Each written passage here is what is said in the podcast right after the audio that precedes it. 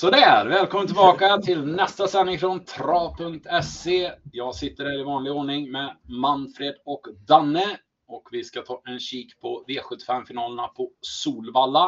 Eh, fina lopp som vi bjuds på, men innan vi hoppar in där så ska vi recappa lite från förra veckan där vi hade med oss mm. Eh, Axvallas sportchef Lars Ågren. Det var väldigt uppskattat. Det var många som eh, tyckte det var eh, trevligt att vi hade med honom och det var även rekord i antal visningar faktiskt på förra veckans podd. Så att ehm, Jättekul och jag har pratat med Lars och han har lovat att han ska dyka upp någon mer gång när det inte är Axvalla så att han får ge lite mer eh, spelrelaterade tips. Eh, han som har lite insyn och så på Axvalla. Eh, ja, han har väl insyn överlag, men speciellt med Axvalla-tränarna så kan vi få lite inside information där.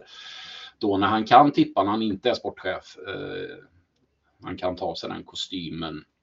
Mm. Ja. Eh, han, gav, han gav ju ett tips, ett tips som vi satte som topp top 5 va? Som var ja, precis. Eh, den eh, i eh, han som, han blir ju ströken med sin eh, andra häst där som han trodde mest på. Eh, mm. Men han var ju trea med den här Sally McLean. McLean eller något sånt där. McLean kanske. ja, den var ju trea i alla fall. Går ju eh, sju gånger på plats till och med. Så att, eh, ja, Nej, men som sagt, han har ju lite, lite så uh, inside information ofta. Ja, så att, uh, ja, så snackade vi ju gott om uh, hans kompis där, Ulf Stenströmers Utah Southwind som vann som en rejäl skräll. Den, den ja. var vi inne på rätt så mycket att om man skulle gardera bakom Cassius Clay DE så skulle man ta den och de var etta, tvåa i mål. Så ja. det var väl ett jättebra tips med där på den Bold Eagle-avkomman. Mm. Ja, nej, som sagt, det var uppskattat så att eh, det ska vi eh, försöka bygga på. Eh, alla var inte uppskattade utan vi har fått en kommentar här med lite skäll så vi ska väl ta upp det också. Det står eh, märkligt spel där ni enbart spelar på hästar efter sträckfördelning. Avdelning 1, 2, 3, 4, 5 helt efter sträcken. Avdelning 6 skippar ni favoriten men tar med hästen för oss på 6 som inte har vunnit sedan december jag vet inte, december. Vi, är inne i, vi var inne i januari, slutet av januari. Det är inte så länge i travsammanhang, men strunt samma. Eh, du har nog missuppfattat lite eh, meningen med podden. Eh, V75 är ju ett streckspel, eh, så att eh, streckfördelningen är ju oerhört intressant när man ska bygga ett system.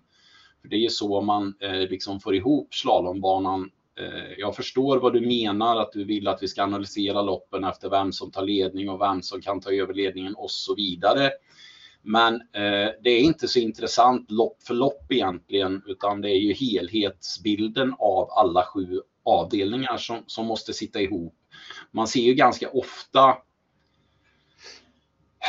Eh, andelssystem där man kanske spikar två av de största favoriterna. Man har ett sparlöp med två favoriter och så vidare. Och så spelar man kanske för 2000 kronor, 4000 rader.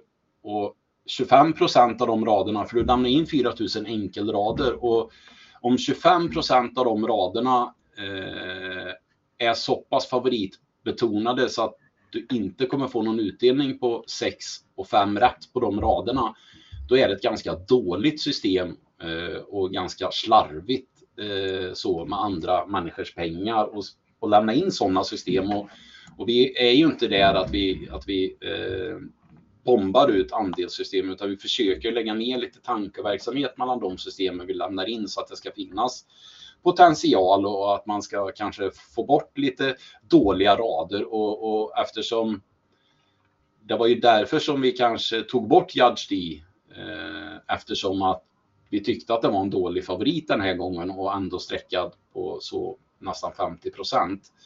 Eh, så att eh, det kanske inte bara handlar om att att man tycker att Judge Steve var en dålig favorit, utan det kanske handlar också om att om du har spikat någon annan favorit så måste, för att få lite bra balans på ett system så, så, så måste man göra så. Sen är det inte alltid att man håller med.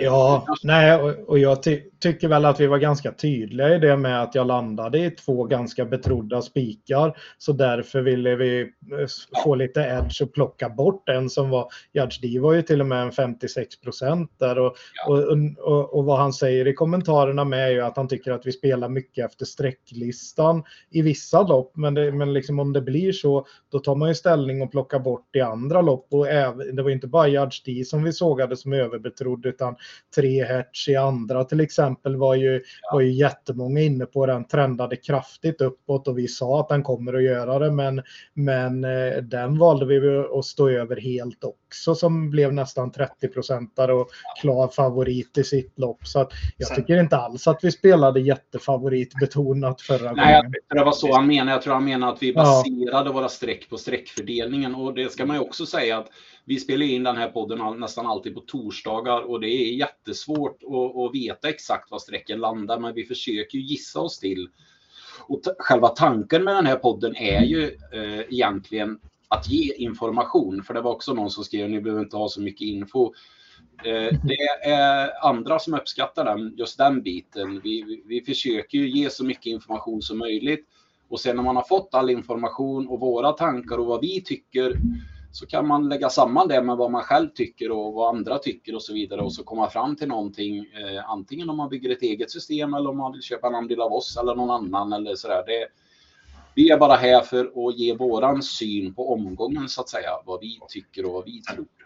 Sen är det väldigt svårt att spekulera. Visst, man kan, vi, när vi går igenom innan så spekulerar vi givetvis vem som tar ledningen, vem som sitter i ryggledaren och så vidare. Men med den lilla informationen vi har så är det väldigt svårt att, att på torsdag säga hur ett loppscenario blir. Du får ju mer information ju mer veckan går och mot slutet då har du ju att det är ju, egentligen någonstans, det är ju tränaren och kuskarna själv som vet hur startsnabba hästarna är och, och mycket bättre på att sätta in dem mot varandra. Så att vi jobbar ju lite med spekulationer med väldigt lite information.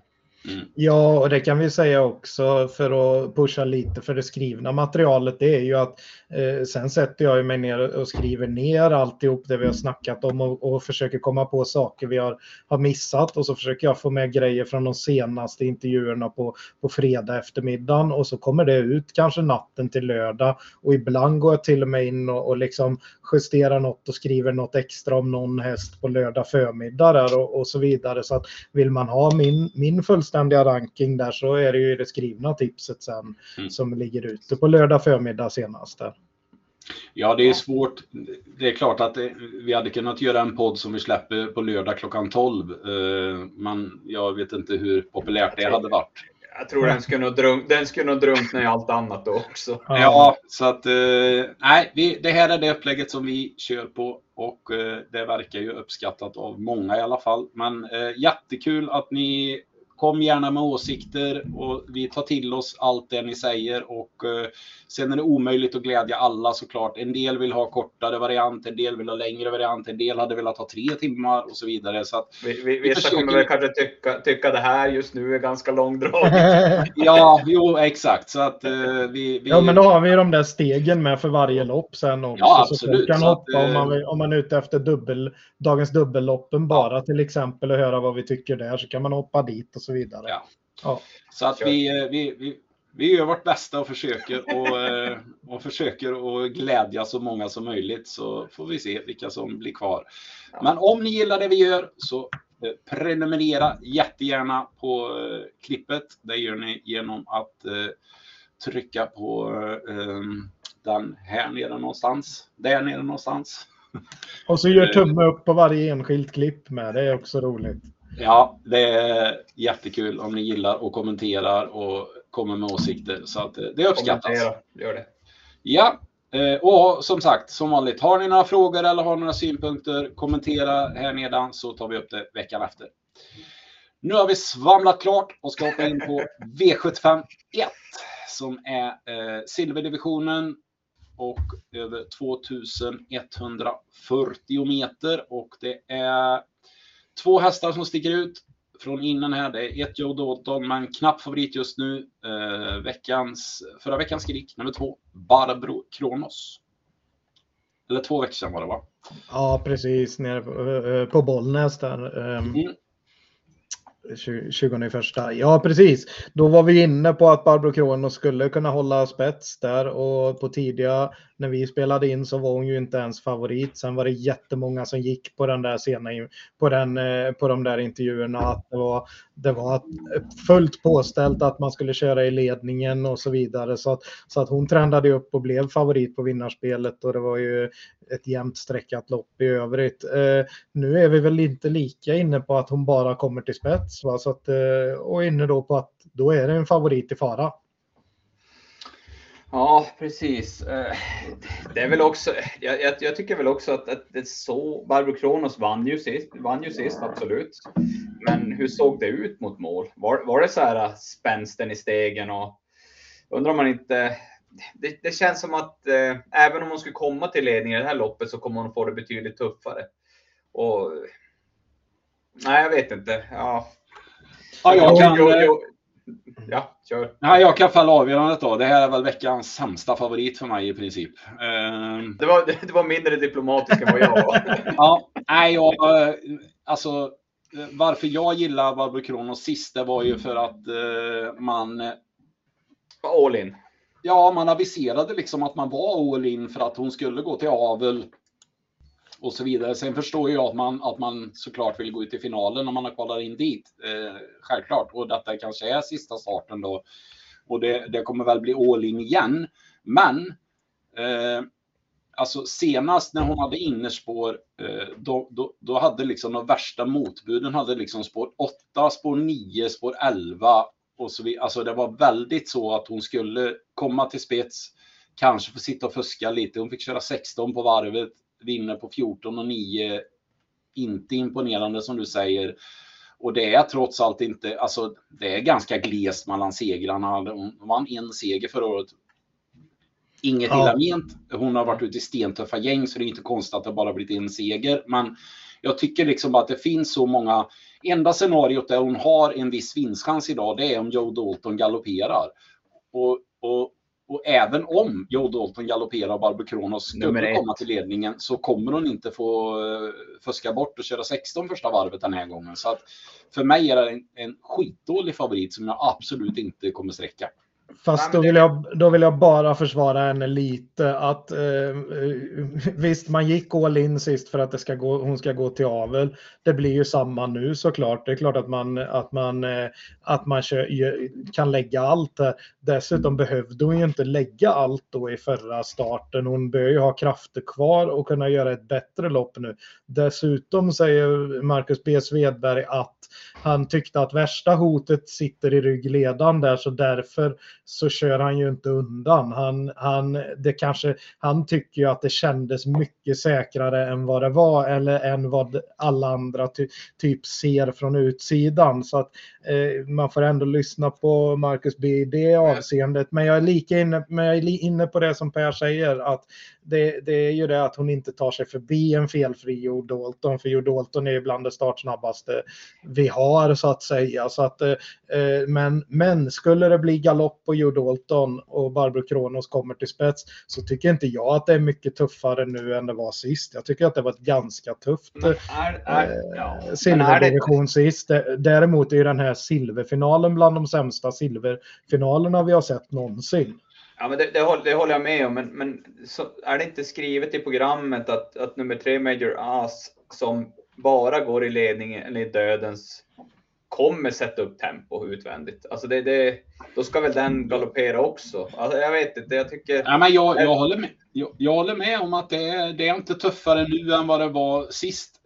Den jättestora skillnaden den här gången är ju att motbuden har mycket bättre spår. Det är det jag menar. Att Global Classified har fjärde spår istället för åttonde spår.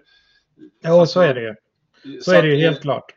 Och Global det, Classified det, var ju bra sist, så den, den håller jag jättetidigt Det är det som gör att jag inte tycker att det är någon vettig favorit. För att, för att eh, de kommer liksom vara mycket tajtare på henne. Sen, sen får Svedberg säga vad han vill om, om segern senast. För att det, mm. det var inget, inget plusintryck för mig ändå. Så att, eh, Nej, inte för mig heller.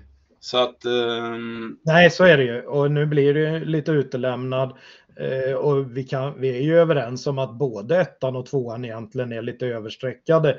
För att det kan ju bli att de kör lite mot varandra i starten. Plus att Joe Dalton har sin ganska höga galopprisk när som helst ja. i loppen. Plus ja. att Major As kommer att vilja köras i döden så kommer att köra, ligga på hårt där och, och han tog en liksom jätteförsiktig start sist för att spara på krutet till, den här, till det här loppet. Han släppte av den lite till slut och den såg jättefin ut i avslutningen. Eh, med allt det sagt så, så, så är ju loppet kanske lite mer öppet än vad spelarna tycks, tidiga spelarna tycks tro. Mm. Alltså jag, jag, jag köper det han säger också, men det som är lite, det som oroar mig lite det är att eh, att han säger att det är inte tuffaste silverfinalen som körts och vill gärna testa den i ledningen igen. Det förstår jag. Joel Dalton tar vi inte en längd på om den travar, men så mycket som den galopperat så tror jag inte Björn gör allt i sin makt för att behålla någon ledning. Jag kommer i alla fall köra på honom en bra bit eh, då jag vet att han inte är helt stabil. Och det är det som oroar mig lite för att om han nu inte felar och han ska köra en bra bit, jag, nej. Ja, ja, jag håller med. Jag, jag tror inte alltså, de pallar det alltså. Jag, jag ja, men, jag bara, men om ni tycker att det är helt fel favorit, är det Joe Dalton som ska vara favorit då med det upplägget? Att han, att han blir utsatt för ett överfall så att säga i starten. Nej, men hon, han vill ju köra Barbro Kronos och försöka köra Joe Dalton i galopp. Ja, det, är ungefär det, det han säger. Eh, och då ska Joe Dalton då vara klar favorit istället. Eh, eller, eller tycker ni att Major Ask ska vara klar favorit ifrån dödens? Nej, varför måste någon vara klar favorit för? Nej, men vem ska vara favorit om det är en dålig favorit? det, det, det, det, det, det, annan favorit. Om jag, om jag går in och medlar nu lite innan vi spårar. Nej, men alltså det är ju det som är det svåra i loppet. Jag tycker det är jättesvårt att säga vem som är första hästen. För, att, för vi har ett loppscenario med, med ettan som kommer, kan kanske svara invändigt, men kan galoppera när som helst sårbar favorit som, som kanske får ledningen, men det kommer kanske kosta. Och om den får ledningen så har vi i, nummer tre som kommer sätta upp press. Och jag tror inte nummer tre, Major Ask, vinner det här loppet överhuvudtaget. Alltså då ska den ju vinna från dödens. Och det, det, ja, det känns... Alltså, jag menar väl mer att jag tycker att det borde vara lite jämnare streckat mellan 1, 2, 3, 4 då. Ja, så, kan, så, så det håller jag med om helt klart. Jag, men, jag, tycker, eh, jag tycker nummer fyra är ju, det är ju, det är ju med Mad upp är ju ett fynd. Alltså egentligen. Ja, det är jätte, jätte, jättetidigt. Var ju jättefin som tvåa bakom, bakom då eh, Barbro Kronos där på Bollnäs och nu, nu är det hemmaplan med upp på bästa spåret liksom kommer ju hamna riktigt bra på det. Kan ju komma fram då i, bakom de här om de körs eh, hårt där och, och, liksom, och sen så bli avlöst av Major As i, i dödens där så att, så att han kan ju få ett lopp i andra ytter eller vad som helst. Det finns ju, han kan ju lägga upp loppet precis som han vill. Så att eh, jag tycker Global Classified är jättetidig. Kan det vara första hästen? Ja, det är första hästen eh, i förhållande till sträckprocenten. Om den håller sig under 10 procent så är den ju första hästen. Men jag tycker att Barbro Kronos ska vara favorit. Ja, ja. Det, och det är ju på att hon har liksom 5 miljoner och är, ja, och är, är, och är ett klart spetsbud. Det finns på kartan att Björn inte kan ladda från just spår 1 och blir tvungen att släppa släppa. Det finns på kartan att eh, Joe Dalton galopperar och hon, och hon bara sitter i ledningen. Mm. Och så dröjer det en stund till Major As löser av Global Classified i dödens.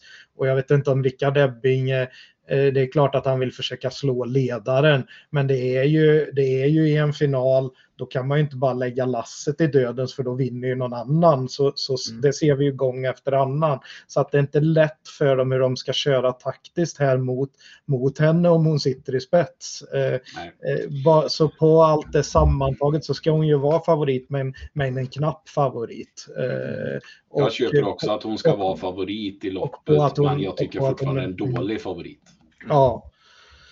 ja. I övrigt bakis så eh tycker vi väl att nummer åtta, Run and Cola, är väldigt intressant.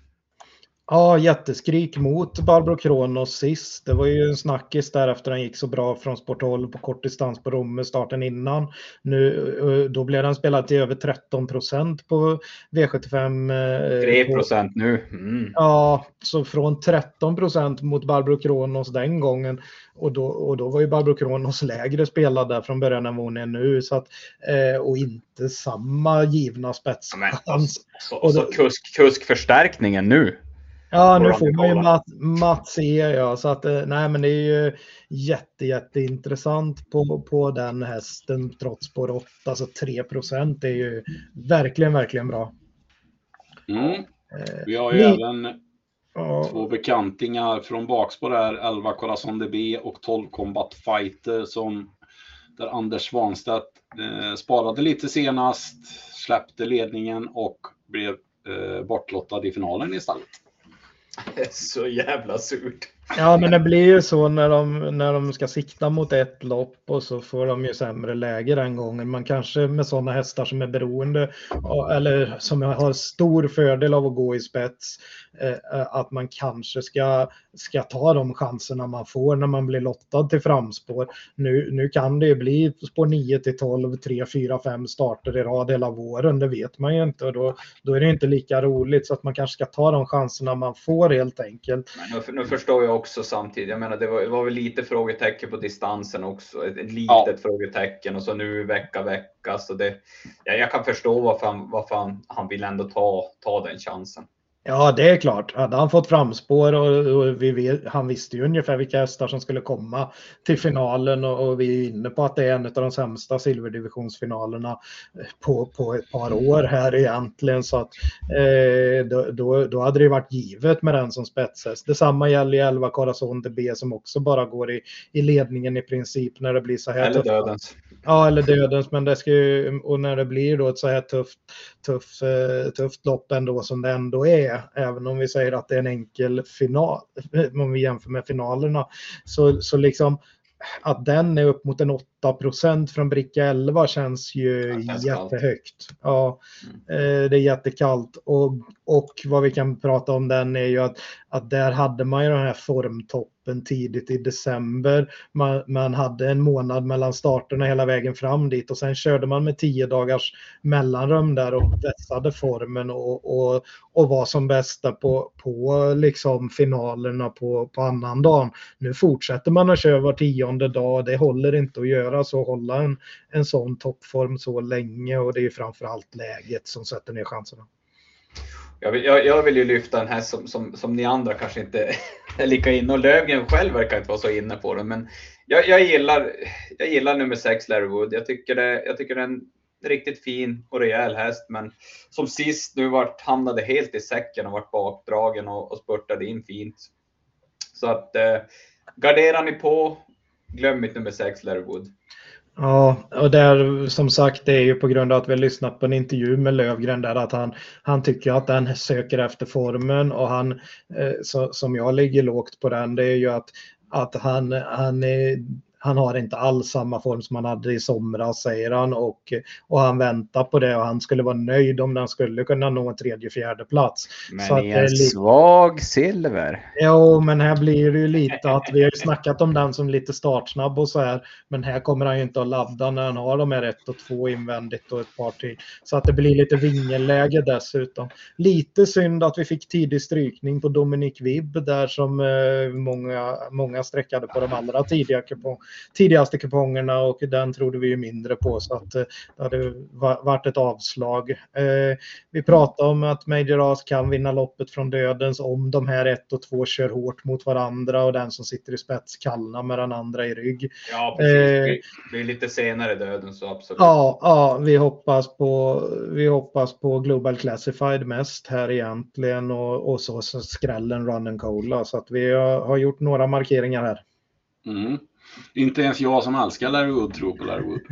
Ja. Nej, och sen kan vi väl nämna att fem Red Mile Brodde har fått ett kanonspår. Går bra precis varje gång så ska man måla på loppet ordentligt så, så är det klart att uh, den absolut inte är borta och den kan vinna ett sånt här lopp. Den står rätt bra inne i, i divisionen så att säga. Ja, dock bara segrat två gånger på 19 starter på V75. Så att Mm. kanske... Ska alltid trycka Ja, men då är det ju, vad blir det i procent då? Ja, det blir 10 procent. Då, då, då vinner den ju lite drygt en gång på 10 då. Den är Ja. 3 procentare. Ja, då är det ett bra streck då. Ja, Ja, precis. Ja, eh, ja nej men eh, vi startar med hästarna 1, 2, 3, 4, 8 till att börja med. Och så går vi vidare till andra avdelningen då. Och eh, då är vi framme vid klass 2-finalen. Och eh, här är också en del hästar som är lite mer sträckade än andra. Men favorit är i alla fall nummer 5, Janks Morton och Magnus har ljuset. Ja, och i klass 2 så brukar vi ju få en kanske som sticker, när det väl kommer till finalerna, en som sticker ut väldigt mycket Eh, på sträcken och, och, och så. Nu är det inte säkert att vi får det. Det är klart att den har, lite, den har betydligt mer sträck än, än de två bakom, men det är, lite, det är runt 20 procent på ett par hästar till här. Och, och sen brukar man ju vara inne på det där med att det är väl i klass 2 det brukar vara lättast att fälla favoriten om man säger på i finalerna just för att alla hästarna i den lägsta klassen som tar sig till en final brukar vara hästar som är under utveckling eh, lite mer än i de här lite högre klasserna och då, då kan det vara någon som smäller till med en, med en oväntat bra insats. Nu är vi väl inne på att loppet är ganska så skiktat ändå. Eh, två, två av de här tre hästarna som drar lite streck tycker jag höjer sig ordentligt. Eh, men, men sen har vi ju ett par borttappade också på sträcken så att vi, vi, jag är inne på att man kanske kan gå lite kort här och, och spela med ett par av de betrodda, plocka bort en av de betrodda och så, och så ta med en kantboll då till att det är så vi ska bygga systemet till att börja med. Mm. Och hur har du tänkt då? då? Nej, men jag är inne på att eh, Youngs Morton är en ganska så stark favorit trots allt. Men i, på tidiga systemen är den lite högt på sträcken så att man inte riktigt vill gå på den. Eh, jag är inne på att den kan bli sänkt av, eh, av Melby Yale som är väldigt startsnabb och kont framförallt att det är Kontio som kör i ett sånt läge med en startsnabb Nurmos-häst på Solvalla. Det är liksom att det kommer bli en bombning och jag är helt inne på och de, om de inte vill släppa till den så kanske, kanske inte Jenks kommer i mål heller så att säga och då, då tar vi med en bakom. Men skulle någon av dem göra bort sig eller så och den andra sitter i spets, ja då, då är det ju jättechans för fem eller sex. Eh, mm. Men tror du att James Morton klarar av att svara med LB Yale? Alltså? Nej, jag, nej, men den är ganska startsnabb med och här får vi amerikansk vagn för första gången och det kan ge rätt stor kick just bakom när man är sådär på ett spår precis bakom bilen. Spår 5 är ju trots allt det, det absolut bästa med startbil. eh, Mm. Ja, så att det finns chans just sida sida att den kan hålla den där längden. Att inte Mailby Yale, kommer förbi och då är ju Youngs Morton först framme och får ta över. Vi har ju andra startsnabba invändigt med men jag är inte säker på att någon vill svara de där två lokomotiven så att säga. Nej. Det, det, jag håller med, det är lite som du säger, just det här loppet. Det, det, det är bra hästar, men samtidigt lite skiktat. Det finns en del hästar som, som, som känns ganska chanslösa. Eh, det, det är risken som kan bli i det här loppet är att, att du har ju startsnabba hästar i 2, 3, kanske 4 och 5, 6. Det kan ju bli lite, lite solfjäder. Att de, de blir ganska dryg inledning på både 5 och 6 medan de invändiga söker position. Så att eh, det är väl det som kan, som, som kan fälla de två mest betrodda. För det, det är väl 5 och 6 som har absolut bäst, bäst segerchans. Och är väl de som har framtiden framför sig mest. Men jag, jag vill höja ett varningens finger för nummer tre, Kapten Nemo, som jag, jag tycker Jag eh, blev som imponerad på den. Visserligen lite lättare V75-lopp som den var ute i där i december, men, men den är ju startsnabb och har ju visat att den har styrkan och går med skor, så att eh, den vill jag verkligen varna för.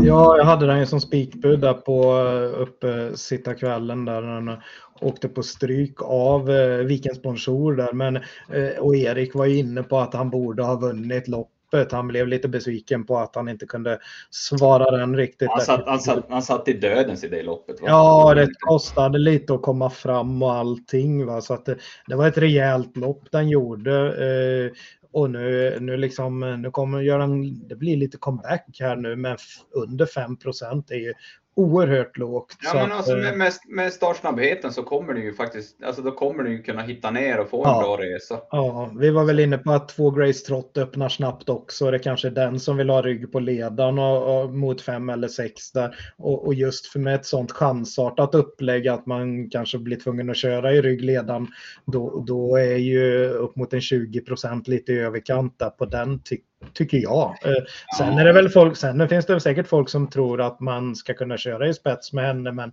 jag tror inte hon kan svara om fem eller sex eh, kör för fullt här va? Ja, men alltså, alltså jag, jag tror nummer två Grace Trots absolut, nog kan den vinna loppet, men alltså 20 procent, den kommer, och den kommer dra mycket streck just på grund av, av sju segrar på åtta starter och så vidare, men det är ändå ett femårigt ston, sto som möter hingstar och vallacker här, så att smygresa kan den vinna. 20 procent känns extremt överstreckat. Och ja, det, det, mm. Nej, men det, det som är intressant det som är intressant på henne är ju att man får den amerikanska vagnen här för första gången och det Claes Sjöströms när, när hästar brukar fungera väldigt bra, svara väldigt bra på det för han är duktig, en av de duktigare att köra just i få ut det där lilla extra av, av biken så att nej det är väl det som talar för i så fall men eh, ryggledaren kan den absolut jag skulle vilja säga skrälla, men det är ju ja, men, men det är 20 procent. Då, då är ju procenten för ja, hög. Alltså, ja, också, man, mm. man, kan ju lyfta in också V7, V7-försöket som den vann. Jag, jag landade på spik på den till slut just för att den trendade neråt och att det, det var ju ingen motstånd i stort sett. Alltså det var ju väldigt upplagt för henne då. Så att Ja, det var, det var ett oerhört lätt försök får man väl säga. Men det, men det genomsyrar väl hela den här omgången egentligen att alla har varit ute i ganska så enkla försök. Det har varit försök liksom hela tiden här på, på Romme och Bollnäs och, och, och det var under vintern. Så att det, det har inte varit de allra tuffast V75 försöken hit. Så att, eh, mm. Nej, men ska man gardera på nu, nu är det ju otur för eh, Andreas Lövdahl här på hemmaplan med med 12 Express Cash att det blev just bricka 12 och den här står ju lite hårdare inne.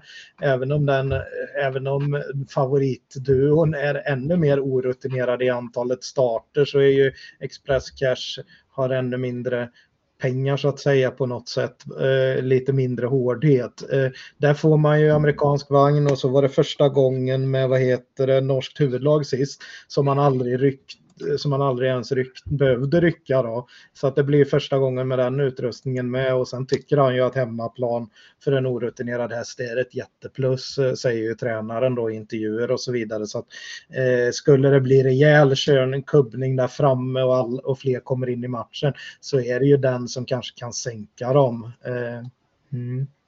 Ja, man ska väl även, även, kanske nämna nummer fyra, Maverick Meerkat, som, som på, på spåret och ändå uppvisad form ska kanske med på en mer garderad kupong.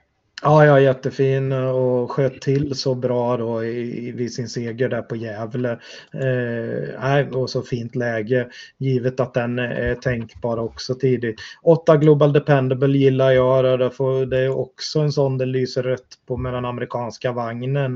Eh, den var ju väldigt mycket tränarkörd tidigare, i, tidigt i karriären och det är ju ett stort plus nu när Mats E har börjat köra, köra den här och skulle den hitta ner ner i, i ett vettigt läge och 5 och 6 som sagt sänker varandra så, så är ju den här en av de, de fyra, fem hästarna bakom den, den starka duon som skulle kunna vinna med lite tur. Mm. En fråga. 11 Vikens Bonjour som var favorit förra veckan. 2% nu. Är den helt bortlottad från spår 11? Ja, hon var ju ute i ett väldigt passande storlopp då där hon skulle komma till spets och, och kort distans och det var perfekt alltihop. Va? Eh, hon slog ju som sagt av Kapten Nemo i, det, i den klass 2-försöket eh, kvällen eh, uppesittarkvällen men, men på Axvall så blev hon lite het i spets, ryckte undan eh, och referenten hade väl redan ropat in henne som, total, som totalt överlägsen där in på halva upploppet. Men då fick vi se, då fick vi se den där effekten av Axvallas långa upplopp och hon blev infångad i god tid före mål till och med. Så att, eh, för övrigt, Men det var ändå en, eh, en bra insats. Mm. Ja, det var det. Hon var ju långt före alla andra, men det var ju också ett storlopp och hon var förmodligen lite, lite extra lavad eller vad man ska säga inför det. Det var, det var hemmaplan och alltihop och spetsläge, kortdistans. Nu känns det mycket tuffare emot. Ja, men alltså, jag, jag hade nog tagit med 6-7 hästar. Det hade jag nog petat med henne just på grund av att, att den, hon har ju uppvisat form, smygläge, ja, Fällbrands hästar går faktiskt väldigt, väldigt bra just nu så att, överlag. Så att eh, sjätte, sjunde kanske? Ja, man kan, om, om man är inne på det där att det blir hård körning, att tvåan blir, skulle kunna bli över på något sätt, fem och sex kör mot varandra, ja då är det, ju, då är det nästan så att det är väldigt många som kan vinna bakom. mm. Men det här är Manfreds eh, eh, egna eh, strecksystem så han får vara lite, eh, lite eh, veto här och han vill ha 3, 5, 6 till att börja med. Och så går vi till tredje avdelningen då och då är vi framme i denna veckas gulddivision. Där vi har eh, omgångens största favorit i nummer 6, High On Pepper, som bara vinner och vinner och vinner. Ja, och nu så här eh, in ett par dagar in i februari som det nu kommer att bli när loppet går så är jag väl inne på att det är den V75 hästen med högst segerchans hittills i år. så att eh, med det sagt så jag tror att jag tror att den här bara är totalt överlägsen. Vi har ju som sagt finaler i övriga klasser idag, med, eller för den här tävlingsdagen. Och så är det ett, vad heter det, sånt här Margareta-lopp som kryddar omgången. Men just gulddivisionen är ett vanligt försök, så vi fick inte till exempel, eh, ja vad ska vi säga, Luleås Boko till exempel eller någonting här. Det hade varit lite roligare med en, med en liten duell dem emellan och kanske fått hit eh, ett par andra som varit ute och gjort det bra på V75. Men nu är det ju ett jätte, en jätteenkel gulddivision för den här. Och den kom, Kontio kommer ju bara hålla i och köra framåt och få ta över från vem som helst. Och, och, och sen så är det ju spel mot ett mål. Eh, att den bara är 75 knappt 75 procent på tidiga kupongerna är ju väldigt lågt. Den kommer ju att bli 10 procent till. Den kommer att bli strax över 80 procent tror jag. Mm. Det är alltså ja. med andra ord eh, veckans katten i pyjamas. Ja, det här motståndet passar som, katten i, som kattens pyjamas. Mm. Nej, det, det, mm. det, är tyvärr, tyvärr så är det här också ett sånt där lopp som man bara spikar och så går man vidare och så får man försöka hitta utdelningen i övriga lopp. Men det, den har ju varit så jävla bra och så är ja. det ju ingen annan den möter. Sweet, visst, Sweetman såg jättefin ut sist, men Jo, det men det är väl, vi kanske ska nämna... Ja, det skiljer ju klassen, men det kanske vi ska nämna också att Sweetman är ju klar andrahandare. Var jättebra ifrån ledningen mot, mot Luleås Boko där som jag nämnde där. Eh, och, och överraskande bra då i ledningen. Men ja. här, här blir det ju lite sjukt för att om nu Hion Pepper skulle bli sjuk eller skadad eller det händer något och man stryker den, då, då ramlar ju alla streck på Sweetman. Så att jag tycker att man ska sätta ut egna reserver här eh, och, och, så vidare och inte ha Sweetman som, som, eh, som första häst bakom i rankingen då när man, när man liksom eh, ska ha någon reserv och då är det kanske fem Dark Roadster även om vi har varit lite emot eh, den hästen som jättestor oh. favorit tidigare. Men nu när det är 4 och om då High On Pepper skulle försvinna så, så är det ju roligare att gå på Dark Roadster än på Sweetman helt klart. Ja, det håller jag med. Ja, jag, har ju, jag, tyck, jag tyckte faktiskt att Million Dollar Rhyme nummer 9 var faktiskt ganska bra sist. Nu, nu slog den, den slog ju Finish Photo utvändigt. Ja. Och, och förlora mot en Axel Ruda som, som, som spurtar ner dem. Så att... Men Finish Photo kan ju inte varit frisk den dagen. Nej, nej eller Örjan, det var ju Örjan som körde så det var ju ja. lite minus. Ja, nej men det är ett litet fält och ensam på bakspår och så vidare och som sagt skulle det bli strykningar i loppet så, så är det väl en smaksak då om man har fem Dark Roadster eller Million Dollar Rhyme ja. som, som, första, som förstahandsreserv. Absolut. Just på grund av att, vi, att man kommer att få se Sweetman jätteöversträckad i så fall. Mm. Ja, vi eh, plitar ner spik för nummer 6, High on Pepper och ordar inte så mycket mer om eh, V75 3. Eh, årets katten i pyjamas säger eh, Manfred och vi hoppar till avdelning 4 då där vi har eh, det här Margaretas tidiga unga serie som alltid är kul när det är på V75. Och här har vi faktiskt en favorit från svåra spår 12 i nummer 12 Beer High. Mm, och eh, när det blir en favorit från spår 12 då brukar det vara inbakat i procenten så att säga att den har det spåret och därför brukar just favoriter från riktigt svåra lägen ha, ha lite högre segerchans än, än favoriter från riktigt bra lägen om man säger så.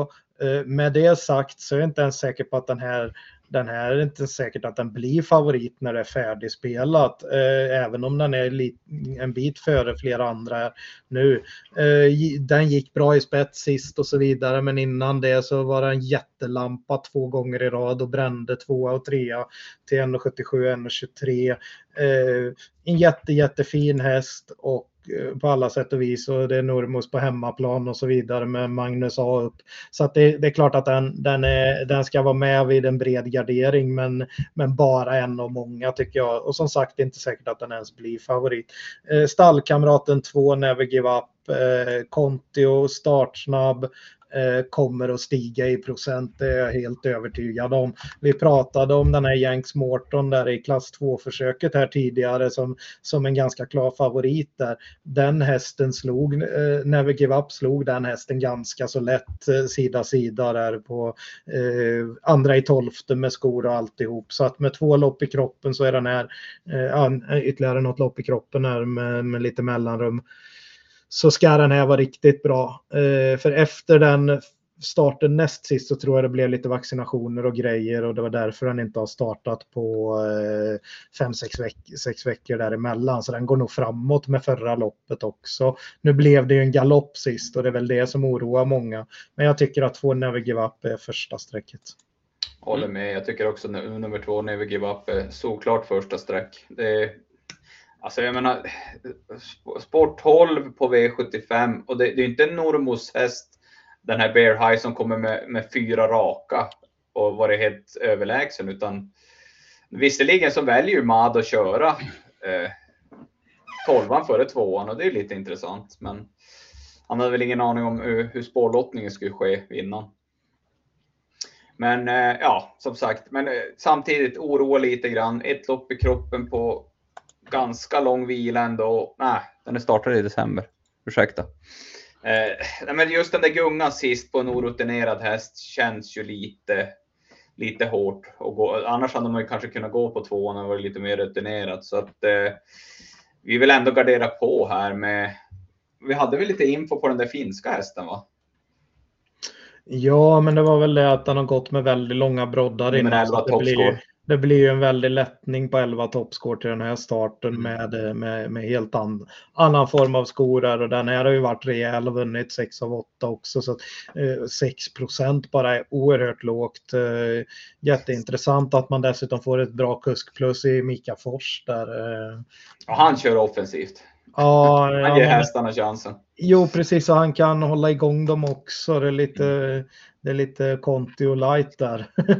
det, det, man ska, det, det man då ska säga i Finland, det är så svårt. Det brukar ju vara lite lättare så att när de kommer som segerstaplare från Finland brukar inte vara. Det brukar inte betyda att det är en superhäst bara därför, utan det kan ju vara lite grann att det har varit lite lite lättare motstånd om man så säger. Nej, men den här har gjort rejäla insatser och allihop här. Det är ju en ganska låg klass på det här Margareta-loppet att det är stängt på 250 000. Så att det är stängt på det som ett klass 2-försök som är lägsta klassen på V75 är så att säga mm. Eh, i vanliga fall, inte nu när det är finaler då. Så att det här är ju det här är verkligen hästar som kommer underifrån och det är ju nyblivna fyraåringar eh, vid, vid årsskiftet här så att eh, men allihop är väl sådana som, som ska ha bra utveckling. Så att nej men det, det, det, det är jätteintressant den finska hästen där från Brick 11. Det är, mm. alltså, det är ett jättefint lopp där. Det är, det är sjukt intressant och jag kan lova flera stycken av de här hästarna kommer vi nog se under sommaren. Och ja. rada upp sig på V75. Vi kan väl nämna några då speediga startsnabbare. Ett 3-5 va, som eh, har god chans att komma till, till, eh, ner till plankan tidigt här va. Och, och, men om Kontio kommer tidigt så, så, så, är vi inne på att alla tre de kan tänka sig att släppa till den. Så att eh, det är troligt att det är Navigevap som sitter i ledningen efter en bit. Om det, om det, eh, man laddade ju lite för hårt sist, eh, eh vässade upp den inför starten och sådär. Eh, och, och den stod i 1,25 och då blev det galopp direkt. Nu nu, kanske man ja, nu kan man ju det så att säga så att man kanske, det kanske blir en bättre start nu men oavsett så borde han få ta över av dem där framme. Hohaha är väl den som är lite rolig då i, i ryggledan där då som, som vann eh, på Åby sist och var bra som tvåa på, på Axvall, Axvall. Eh, i nyårsafton där. Ja, jag, tycker, ja, jag tycker nummer fem Hohaha ho, ho, ha, ha. Ja, det är faktiskt den som är mest intressant bak. Ska jag, ska jag vara ärlig. Just, just på att den, har, den är startsnabb och ett extremt bra alltså, smygläge. Och om det nu blir så att nummer två kommer till ledningen och den sitter i rygg så tror jag det, även om, någon, om, om den andra Normos-hästen kör fram så det kommer inte bli så mycket tempo då. Så då är det ju, då, då är det ju de som sitter där framme som, som, som gör upp om det och då, Ja, det kan vara en jätteskräll nummer fem, ho, ho haha, på speed. Ja en, en ytterligare en där framme som, som kommer att sitta bra på det bakom de startsnabba. Om nu 1, 3, 5 ramlar ner på innerspår och två får ta över så kommer ju fyran sitta bra till i andra spår här och, och, och bli avlöst lite här. Så att eh, jätteintressant med Kenobi, fyra Kanobi Meras där som nu har fått två lopp i kroppen och vi kan säga om det stallet är ju att de hade lite sjukdomsbild eh, stora delar av förra året där från, från sommaren och, och in på hösten där och, och från och till och hade svårt att få långa eh, sammanhängande träningsperioder på hästarna. Eh, nu har deras stall gått mycket bättre i vinter får vi väl säga och intressant det här med amerikansk vagn för första gången på en sån. Ska väl nämna det att det är Linda Persson som tränar Eddie Bear som vann förra veckan. Ja, precis. Och eh, nej, jätteintressant. Och vi pratade också om 10 Maserati Hall. Eh, Fredrik Wallin har ju också eh, haft lite framgångar här på slutet och eh, den här hästen gör lite comeback här nu. Men man får ju Björn Goop upp och den var ju ute i ganska så tuffa, mot ganska tuffa tre, eh, kullkamrater som treåring. Visst höjde den sig lite på barfota balanser men den här gick även bra med skor så att eh, mm, under 4% på den är väldigt lågt. Va? Superintressant. Ja, vi kollade, vi kollade på någon start där när den var tvåa. Då, var den ju, då hade den bricka 8 och var före en sån häst som Konrads Palle som har varit en följetong på både V75 och V86 nu i vinter här, och tillhört favoriterna hela tiden i, mycket, i lite högre klass än det här om man säger så. Eh, så att eh, Maserati Hall är lite bortglömd till under 4 procent. Eh, vi, vi, kan väl nämna också 6 The Lion som eh, var bortlottad där på V75 sist. Eh, då var den tränarkörd också. Det är stort kuskplus i Mats E. Ljuse upp på 6 The Lion Eh, Leo the Lion. Eh, vi pratade om sju Baron Tilly som, eh, som håller väldigt, väldigt, väldigt bra form här i vinter men möter lite tuffare och är översträckad på tidiga kupongerna. Jag är inne på att den kommer att sjunka en del på strecken men skulle man, så skulle den sjunka lite till lite mer rimliga procent och eh, man var lite inne på kanske testa med en amerikansk vagn. Skulle det helt plötsligt lysa rött här under fredagen eller lördagen på det eh, så, så är ju den väldigt intressant trots, trots, men, men, men, trots läget. Men den har ju lite för hög procent på tidiga systemen. Mm. Vi ja. sträcker i alla fall till att börja med 2, 4, 5, 10, 11, 12 i LA. Och så går vi vidare till femte avdelningen då och då är vi framme vid klass 1-finalen. Och eh, här har vi en eh, favorit i nummer 11, Global Caps. Och eh, Jorma Kontio, fem raka. Mm. Fem raka, staket kallar man ju det när det bara man sett där va och eh, eh, men den här hästen har man ju redan testat de här grejerna och det funkar med amerikansk vagn så även om man byter till det och det är ett plus så har man ju gjort det. Man har dratt lite växlar och, och provat barfota bak någon gång och så vidare. Eh, Eh, och testat lite vassare huvudlag och grejer.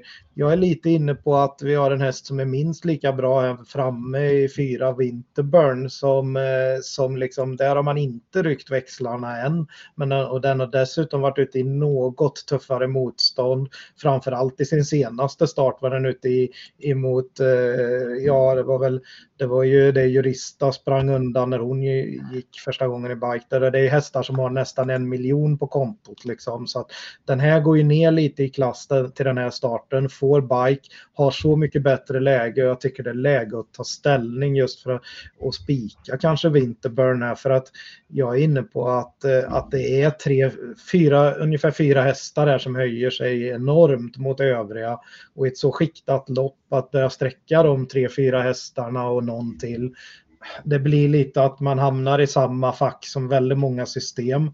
Och ja, en kul spik i fyra Winterburn till högt spelvärde som bara är, är delad 3-4 på sträcken då som man säger så. Ja, mm. för, att, för att citera Manfred, precis. Ja, precis. Eh, ja, precis. Nej, men det, det, är ju som, som du säger att, att det finns många hästar som har kvalat till den här finalen till väldigt, väldigt höga odds i sina försök. Man kan gå, det kan man gå in och läsa på, på just, just försöken de har varit med i har de stått i 50-60 gånger. Så, att, så att det, det, indikerar lite grann hur bra de är. Så att, så att, du, har, du har ju verkligen fyra hästar som sticker ut i nummer tre Moses Boko, nummer fyra Winterburn, nummer sex Jalapeno K och eh, nummer 11 Global Caps. Så att, så att ta, sträcker man de fyra kommer man väldigt långt. Men, men Å andra sidan, om du sträcker de fyra, det gör väl i stort sett alla, alla system i hela, hela Sverige. Så, att, så att det är ett väldigt bra sätt att koppla grepp på motstånd eller på de andra spelarna genom att, genom att ta en spik på nummer fyra, Winterburn. Här. Ja, och sen är många inne på att tre Moses Boko ska vara den som sitter i spets. Nu har den varit ute i lite lättare sällskap egentligen på, på V86 mot att den går ut i en V75-final medan de andra, eh, ja vi är väl inne lite på att det finns på kartan att sex Jalapeno K ska kunna skickas från start nu när man har en amer amerikansk vagn på den då. Nu, nu gick ju den en vanlig vagn sist och blev utkontrad så att den får väl inte fullt betyg för den starten men, men det var ändå ett rejält lopp och den som den, den, den blev utkontrad av hade den 20 meter tillägg på och den hästen gick i sin tur och vann på V75 nu start eh, loppet efter. Eh, så att eh, och K har nog fortsatt absolut toppform och får den amerikanska vagnen och där kan man nog ladda va. Mm. mm. Det är faktiskt samma på Winterburn. Det är ju första jänkarvagn där med så att den kanske också kan öppna lite snabbare. Ja, absolut. Det finns på kartan att den till och med kommer till spets. Men jag är lite inne på att jag nästan hoppas att det blir körning mellan 3 och 6 lite grann och, och, och att, Vinter, att Magnus A kör sådär vårdat som han kan göra där. Och, och, om han, men skulle han se att det finns läge att bomba för spets eh, för att Moses Boko är ingen sån raket ut. Den har ju mer eh, ja, nej, men den, är, den är startsnabb men ingen raket om man säger så. Så skulle mm. Winterburn få ut lite extra av en amerikansk vagn och Moses Boko kör med, med det här vanliga, liksom vanlig vagn alltihop. Det, det är inga ändringar. Så att då är jag inne på att, eh, att Winterburn kan ju kan ju även få ta över om det är någon annan som, är, som liksom skulle, som skulle någon av de lägre sträckade skulle kunna komma till ledningen, ja då, då kan ju Winterburn vara framme och ta över. Mm. De, lär, de lär väl ladda ut ifrån 7-8 och försöka söka position. Och, ja, de är ju startsnabba. Ja. Mm. Så att, eh... ja, man får väl säga att eh, hästarna 3, 4, 6, 11 höjer sig en bit över övriga så att det är inte konstigt att de är att det är de som drar strecken så att säga. Nej, precis. Och på tidiga systemen så är Global Caps nästan 40 procentare. Nu var ju det en oerhört billig, billigt försök. Den vann där på, på eh, sist och i det klass 1-försöket. Så att, eh, ja, där får man ju också amerikansk vagn nu då som, som den gick bra i när den gick fram i döden så vann starten det, innan. Ja, men det är lite, det är lite upp till bevis för nummer 11 Global Caps. Men inte vinner, alltså det är inte så ofta du vinner en final från spår 11. Nej, och då... Ut, utan att du alltså, då är tvungen att göra någonting själv. Så att,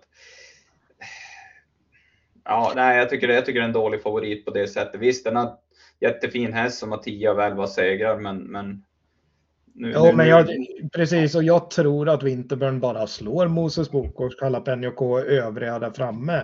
Och då är jag inne på att han kommer ju bara att titta bakåt och se vart sitter Conti och när går Conti och hur ska jag göra? Ska jag svara ut den i tredje spår lite om jag nu sitter i döden? Ska jag försöka vara före och ta över spets om det sitter något enklare i ledningen? Alltså det är det där Magnus A löser så jäkla bra. Det är därför man, man vill leta spika bland sådana kuskar istället för om de heter, heter något annat så att säga. Mm. Jag köper det snacket och eh, som sagt, eh, annars så blir det att man landar i de mest sträckade. Det är lite tråkigt så det är kul att ta ställning och vi tycker att fyra Winterburn är väldigt eh, spelvänlig just nu. Så vi spikar den och hoppar till sjätte avdelningen och då är vi framme vid diamantsto final och här har vi en ganska stor favorit faktiskt i nummer sju Jurista och eh, Erik Adielsson. Mm, lite synd att man inte fick till en final med 15 hästar på ett par tre foller utan här valde man att göra en spårtrappa av det och ja, det, det blir ju att, eh, att man kunde ju fått in, tydligen så var det inte fler som var intresserade då att anmäla sig så att det är bara 13 hästar där det kunde ha varit 15. Eh, Ja, det talar lite för att de med sämre lägen får större chans när det är ett par hästar färre i en spårtrappa och vi har dessutom en tidig strykning. Så att hästar en bit ut bakom vingen har bra fördel och så vidare. Men vi är, inte, vi, vi är inne på att det är ju ett par startsnabba invändigt. Och det är inte säkert att jurista bara eh, sitter i spets på två steg och kostar det lite. Så, så är det en favorit i fara och, och men det vi framför allt vänder oss mot är ju den oerhört höga procenten på tidiga systemen här. Eh, så att det, det, är verkligen någon man vill, som det är dåligt spelvärde på, man vill gå emot på ett eller annat sätt. Sen vid, med det sagt, vid en gardering så är hon ju tidig för att den kan ju komma till ledningen i kraft av sitt stora favoritskap att hon fungerade superbra första gången i amerikansk vagn sist, att hon kommer med jättebra form. Så att det är klart att det, är en bra, att det finns viss, ganska hög eh, spets och segerchans på henne. Men vi är inne på att ranka en annan före. Ja, eh, min, min take är ganska enkel. Jag, spi, jag, jag kommer nog mest troligt spika den bästa hästen, nummer 12, Lady Beluga. Jag tycker de möter betydligt lättare stonen och hästar överlag än vad den brukar möta. Och om Lövgren inte trillar ur sulken så ska nog Lady Beluga ha en väldigt god chans, enligt mig, att vinna det här loppet. Ja, precis. Om han nu låg lågt kring sina andra två chanser i V75-omgången så låg han lite bättre på den här om man säger. Han, han sa att den här blir jag inte förvånad om hon vinner och han sa att visst hade jag velat ha på bricka 13 här eh, men, och kört lite mer passivt. Men nu när det blir 12 då sa han att då är jag inte främmande för att köra fram i dödens i det här loppet. Nej, men, och, och, så, och så sa han det. Och så har hon ju faktiskt tävlat mot mycket mot helt annat motstånd än det här. Så att på honom låter det som att det är en toppchans och att han, att han mest troligt inte kommer att slarva bort det här. Ja, men sist också så... så i det Fast där han vi... säger... Ja, jag kör. Nej, men han säger också hon är min bästa chans även om chansen är liten. Ja, men jag, jag hörde en annan intervju än de på... Än de på han väsar ju Löfgren ja, han, är lite, han är lite försiktig och säger både och, men, han, men det låter på honom ja, men, eh, som att det kan bli offensivt men alltså, sist, Ja, men det är som senaste starten på Kalmar blev det ju helt fel. Vart ju bakdragen och spurtade in lysande som tre. Alltså, ja, men det loppet som eh, nummer 13 Olga Utka vann. Så att, eh, nej, jag har så feeling på att Lady Beluga bara vinner det här loppet. Alltså, kör han bara framåt. För jag tycker Jurista till 57 procent. Visst, den var jättefin i sin, sin bike sist. Det är ett extremt litet fält var det väl. Det var väl inte så många hästar med där va? Mm.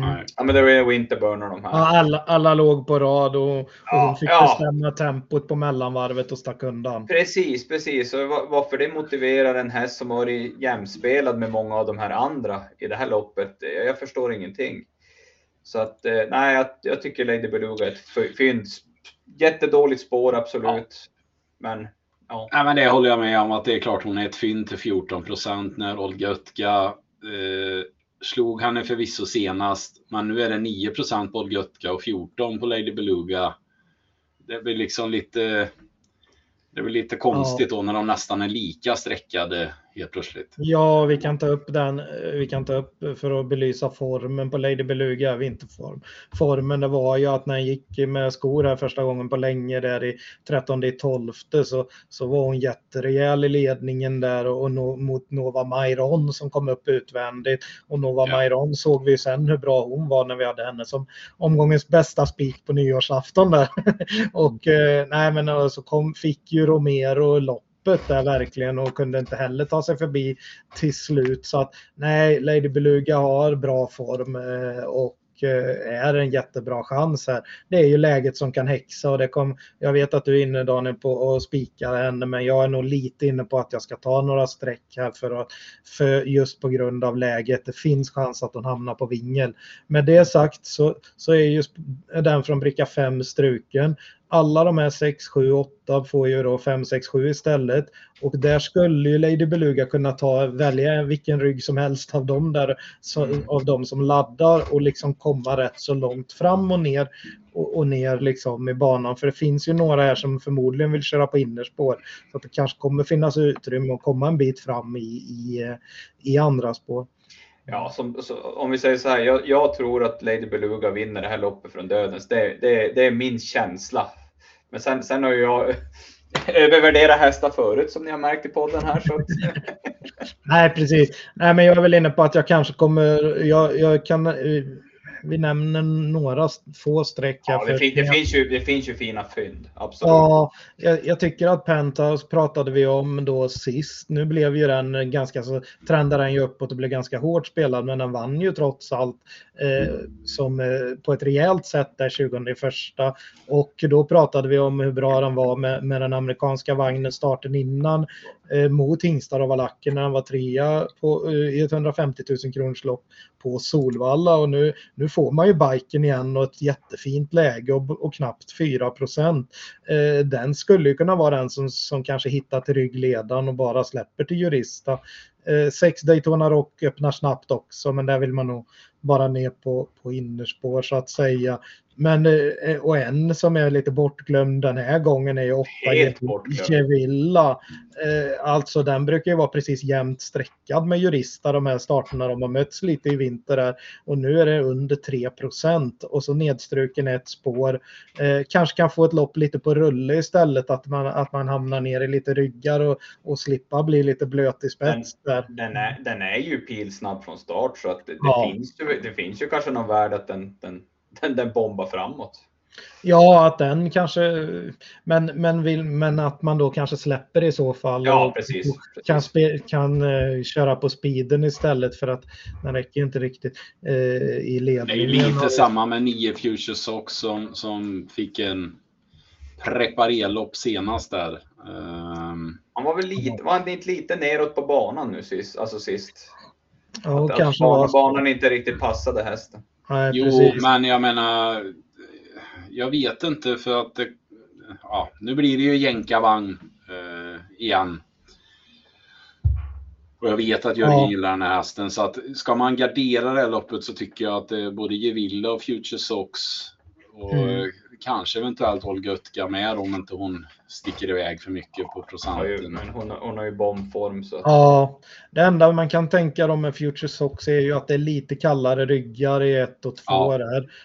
Eh, och att de andra fyller på utifrån 3, 4, 6, 7, eh, 8 liksom. Och då kanske man hamnar en, lite för långt bak med Future Sox är jag lite inne på. Men det är givetvis eh, jätteintressant när man får amerikansk vagn igen.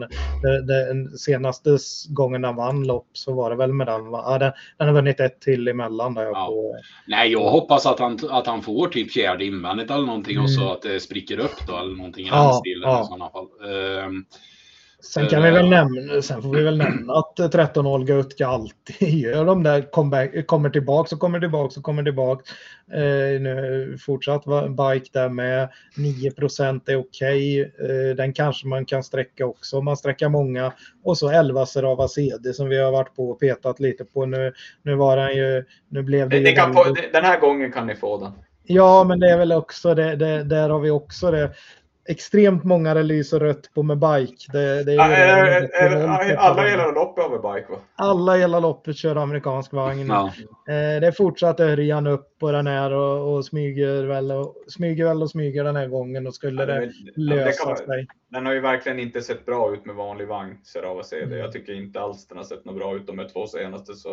Ja, Nej, nu sist så fick han ju inte ens chansen så att, eh, då satt han ju fast. Men i grund och botten är det ju en bra häst och, och bike hö, höjer ju den. Så att Mm. så, i en procent, absolut. Mm, nej, jag tycker det är ett ganska jämnt lopp faktiskt om jag ska vara helt ärlig. Så att jag kommer nog gardera. Men eh, Manfred väljer att sträcka hästarna 3, 7, 12 till att börja med i alla fall. Så får vi se vart det landar. Då har vi en avdelning kvar som vi ska avverka och det är då eh, sjunde avdelningen, bronsdivisionens final. Och här har vi en favorit ifrån Arian Collini med 5, Danao Degly Day. Mm. Eh, och den har ju varit totalt överlägsen i de här kort eh, eh sprinterloppen. Den har bara den legat på hårt och bara dragit undan, länsat undan. Och så liksom låga 11 tider där det fanns, där den nog kunde ha kört ytterligare lite snabbare kanske. Det är ju oerhört bra på vintern. Va? Eh, givet att den blir favorit på de insatserna. Men nu ska vi komma ihåg att den har ju bara vunnit på kort distans på svensk mark och blir den sådär het igen, eh, ja då kan det bli tufft att stå hem på 2140 meter på, på, på liksom eh, på liksom, i en final. Så att eh, vi är väl inne på att man ska gardera den här för det är inte ens säkert att han kommer till spets den här gången. Nej, precis. Han är ju inte sådär. Eh, han är väl inte super, super snabb ut va? Så kommer att- efter en liten bit Ja. har det ju gjort att den, Och, den precis efter, de får upp farten eh, efter en bit och då kanske det är för sent mot de här.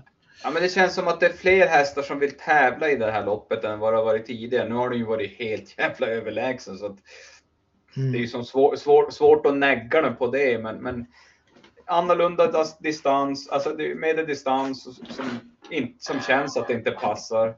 Och, och att det blir nog ingen gratisledning. Det kan bli ett betydligt tuffare lopp. Mm. Vi ska väl Nej. säga det att han har vunnit över medel fast i Italien då. Så att, eh, Ja, Mm. precis. Men det, det är så svårt att värdera det om man så säger. Så, så att, Ja. ja. Nej, jag tycker det är, det är halv, halvers, halv, halvers Vad- vad ska vi gardera med då förutom Tears in Heaven? Eh, Nej, jag, jag tänker så här att Tersin Even är ju startsnabb från ett fint läge. Men tar väl sig, Eh, om den tar sig förbi tre vinner Brodde så släpper den väl till stallkamraten.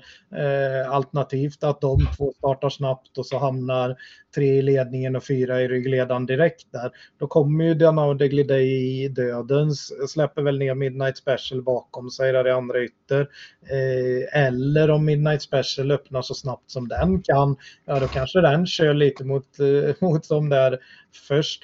Jag, tror ändå eh, att Vinner Brodde är den som kommer till spets på något sätt. Här, va?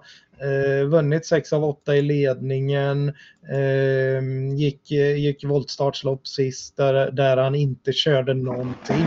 Det var, Jag tror- när, när han väl Tror du fick verkligen Erik svarar eh, Adrian? Tror du inte Adrian bara kör till han får spets? Jo, men, så, jo, men då kan det ju bli så. Men då, det var bra. Det, det finns med i beräkningarna.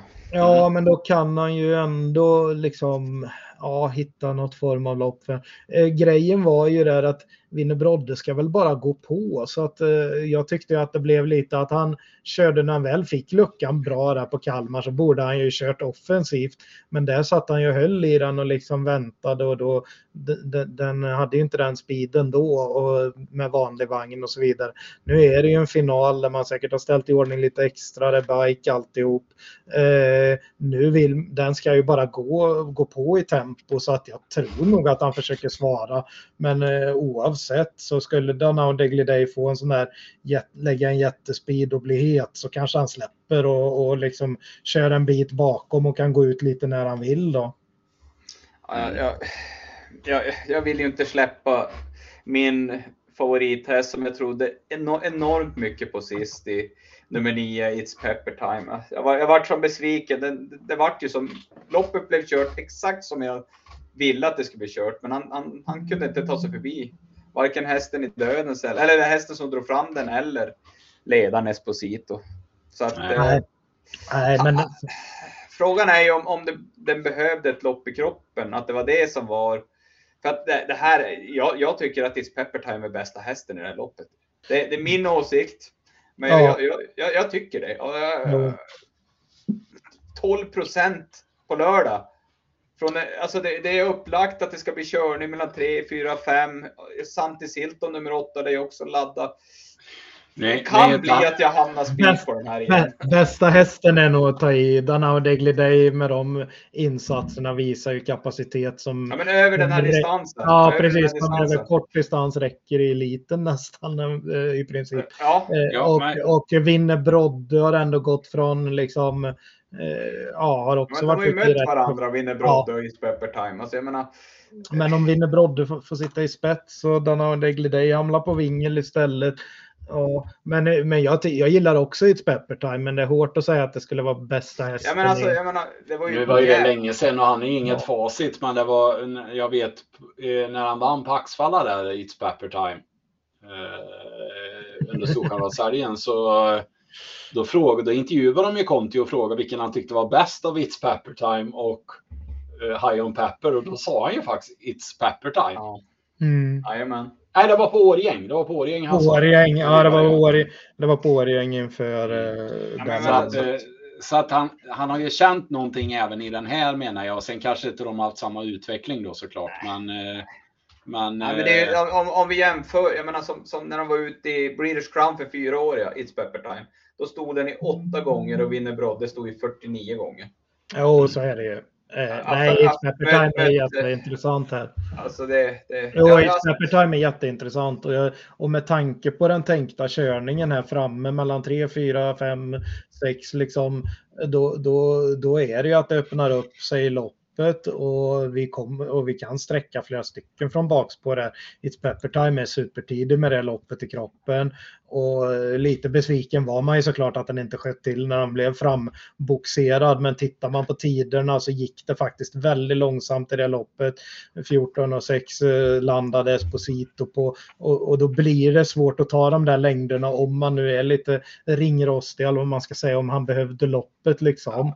Eh, så då kanske han har mer speed nu. Esposito fick ju ett bra lopp och kommer med absolut toppform hit så att den är svår att ta bort också när man sträcker på lite här 11 Esposito med Magnus A, hemmaplan alltihop det där 15 procent på en, en sån Nordboshäst med tre raka.